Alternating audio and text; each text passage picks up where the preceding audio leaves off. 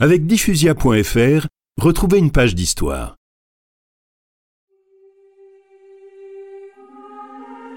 La nouvelle de la mort de Martin se répand aussitôt. Son corps devient l'objet de convoitises entre les moines de Poitiers et ceux de Tours. Chacun a ses arguments. C'est notre moine, il est devenu abbé chez nous. Affirment les Poitevins, tandis que les Tourangeaux répondent Il y a une coutume antique selon laquelle il doit reposer dans la ville où il fut sacré. Ayant discuté toute la journée sans parvenir à une solution, les deux camps finissent par conclure une trêve pour la durée de la nuit.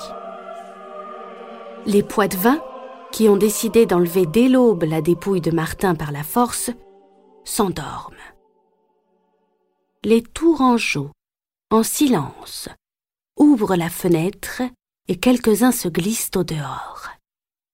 Les autres font passer le corps à leurs compagnons. Ils le transportent dans une barque amarrée au bord de la Loire et le ramènent à Tours, où le saint est inhumé au terme d'une cérémonie grandiose le 11 novembre.